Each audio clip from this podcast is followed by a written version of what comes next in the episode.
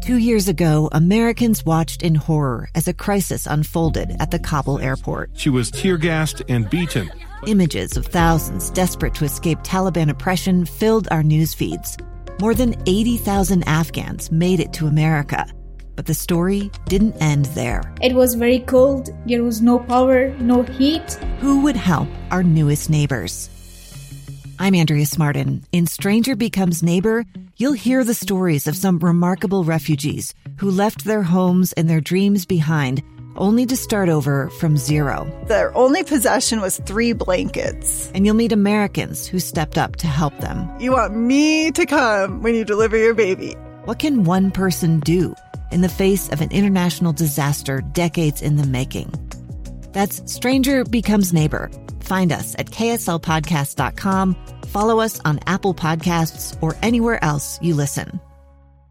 Inside Sources. Inside Sources. Inside Sources. Where KSL offers Utah deeper insights on the news. Host Boyd Matheson divides rage from reason and elevates the conversation on issues crucial to our community. On KSL News Radio 102.7 FM and 1160 AM. Well, as we always try to declutter your brain and your heart and your soul from everything going at you, from the rage to the reason and everything in between. Uh, sometimes we have to step back and look at that from a physical context as well. Clutter is a killer, and I actually think uh, physical clutter can also fragment your thinking and fragment your mind. And here we are, summer break is over, kids are back to school, uh, parents are exhaling, I think, here and there, and it's a it's a great time to look at getting rid of some of that clutter uh, that is happening in your home. And uh, we're really pleased to have joining us today uh, Ashley Stewart, who is a professional organizer. She's the founder of Rethink Clutter, which I think that is the key. You got to rethink this whole thing. And she joins us on the line. Uh, Ashley, thanks for jumping on. Hey, thank you so much. I'm excited to have this conversation. Uh, this is an important one uh, because I, I, really do. I think the physical clutter just fragments our minds and, and even emotionally, I think. Uh, so let's talk about that first. What is the negative impact oh, sure. of how should we rethink what clutter does to us, not just in having a, a messy house or a messy desk? Oh, absolutely. So there is there are major emotional consequences, uh, mental consequences from being over cluttered. Uh, first of all, you can't find anything, so your time is out the window. Yeah. You spend money, you know, I know that I have this somewhere, but I can't find it, so I'm going to go buy it again. So we spend too much money.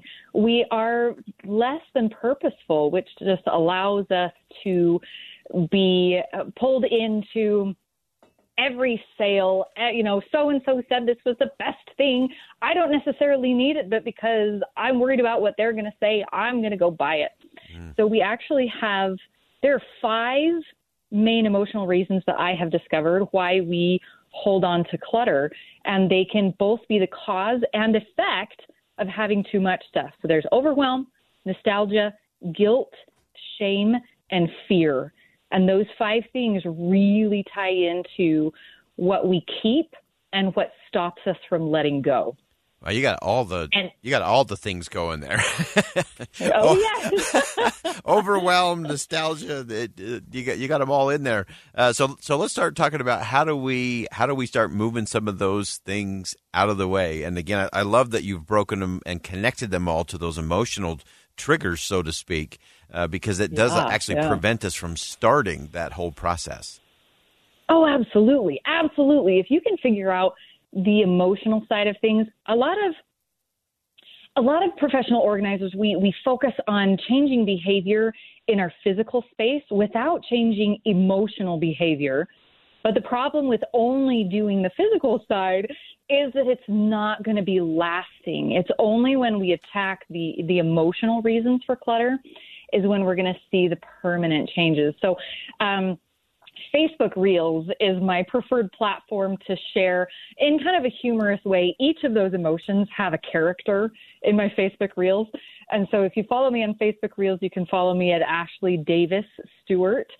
Um, and I share what those emotions sound like, how it affects clutter, and how we get ourselves out of it, how we change those emotional behaviors so that we can, in fact, change our physical surroundings and our, our physical behaviors as well. Yeah, I, I want to come back to something you said that just sent light bulbs flashing because I think there are so many who you know, have let's say it's just a, a messy home office, and Mm-hmm. so so then you take a Saturday morning and you start going through and you put things into piles and you kind of do the physical, the the behavior side uh, of getting it to be clean for a moment, but without addressing those principles and those emotions. You're going to end up with a desk that's probably even worse uh, by the time you get to the next Yeah. Saturday. we talk about yo-yo dieting when in fact I Yeah. mean, there's there's a yo-yo behavior in everything that we do if we only address the physical side of it if we but we have to address the emotional side of it in order to actually change behavior and not have that yo-yoing effect that said though because clutter can be both cause and effect Yes. for these emotions we can kind of kill two birds with one Yeah. stone by getting our physical space under control. It can directly influence our emotional and mental capacity and therefore start that, you know, instead of yo-yoing, we're actually starting that snowball effect of getting everything better all the way around.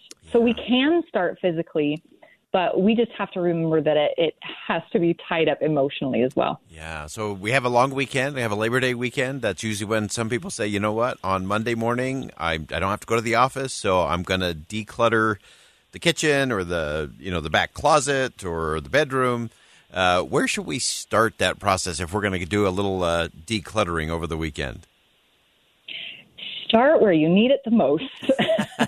I like Um, that. and don't start small. Really Hmm. do start small. We think, okay, I have this entire weekend, but then we forget that other things have to happen. Real life has to happen. We have to be able to cook. We have to be able to sleep. We have to be able to take care of our kids and our pets and our other, you know, social priorities. Um, so start small. Give yourself either either one task to complete or set yourself a timer. It, you know, it doesn't matter which works best for you as long as you're doing something. And then stop. Even if you feel like you could do more, stop. Go get a snack. Go celebrate that you just did something worth celebrating. And then if you have time again later, go tackle another task or set the timer for another 30 minutes. But go start where you need it the most. Um, and start by simply walking into a room and saying, What's the purpose of this room? You know, if, if there are five different purposes to a room, like a kitchen, well, we need to cook, but we also play games at the kitchen table. We do homework at the kitchen table. We do arts and crafts at the kitchen table.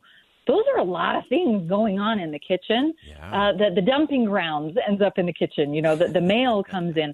Um, walk in and say, What's the purpose of this room?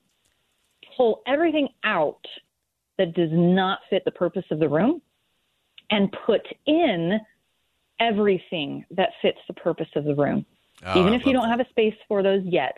Because what that does is it gives us visual cues of Yeah. saying, oh, that means everything that's in this room is here on purpose. Now I can start implementing organizational structure Mm-hmm. to meet the needs of everything that I've got in this room. Oh, so there's that. purpose, there's no willy nilly, there's no guessing game.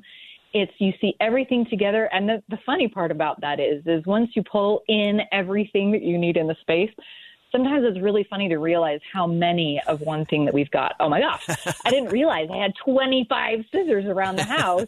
Maybe I can get rid of some of them, and it really makes decluttering a whole lot easier. Uh, that's so important. That focus always precedes success, and I love just framing that very intentionally.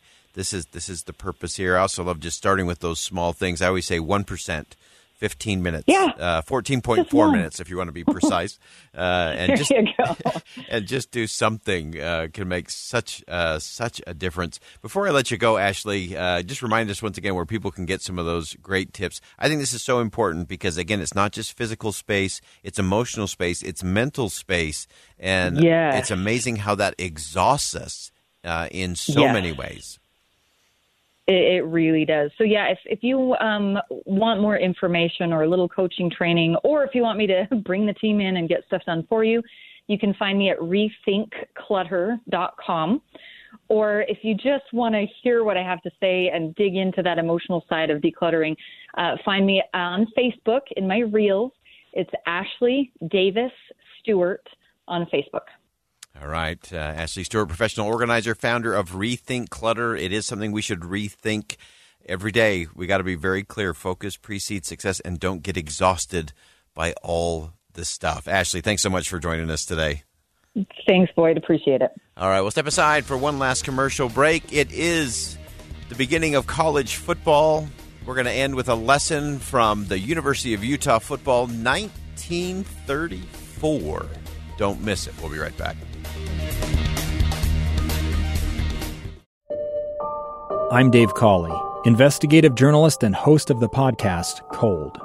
Don't miss Cold's new season three, where I look into the unsolved disappearance of Sheree Warren, a woman last seen leaving her job at a Salt Lake City office in 1985.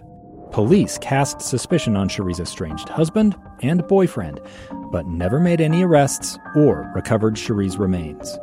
Find Cold Season 3, The Search for Sheree, anywhere you get your podcasts.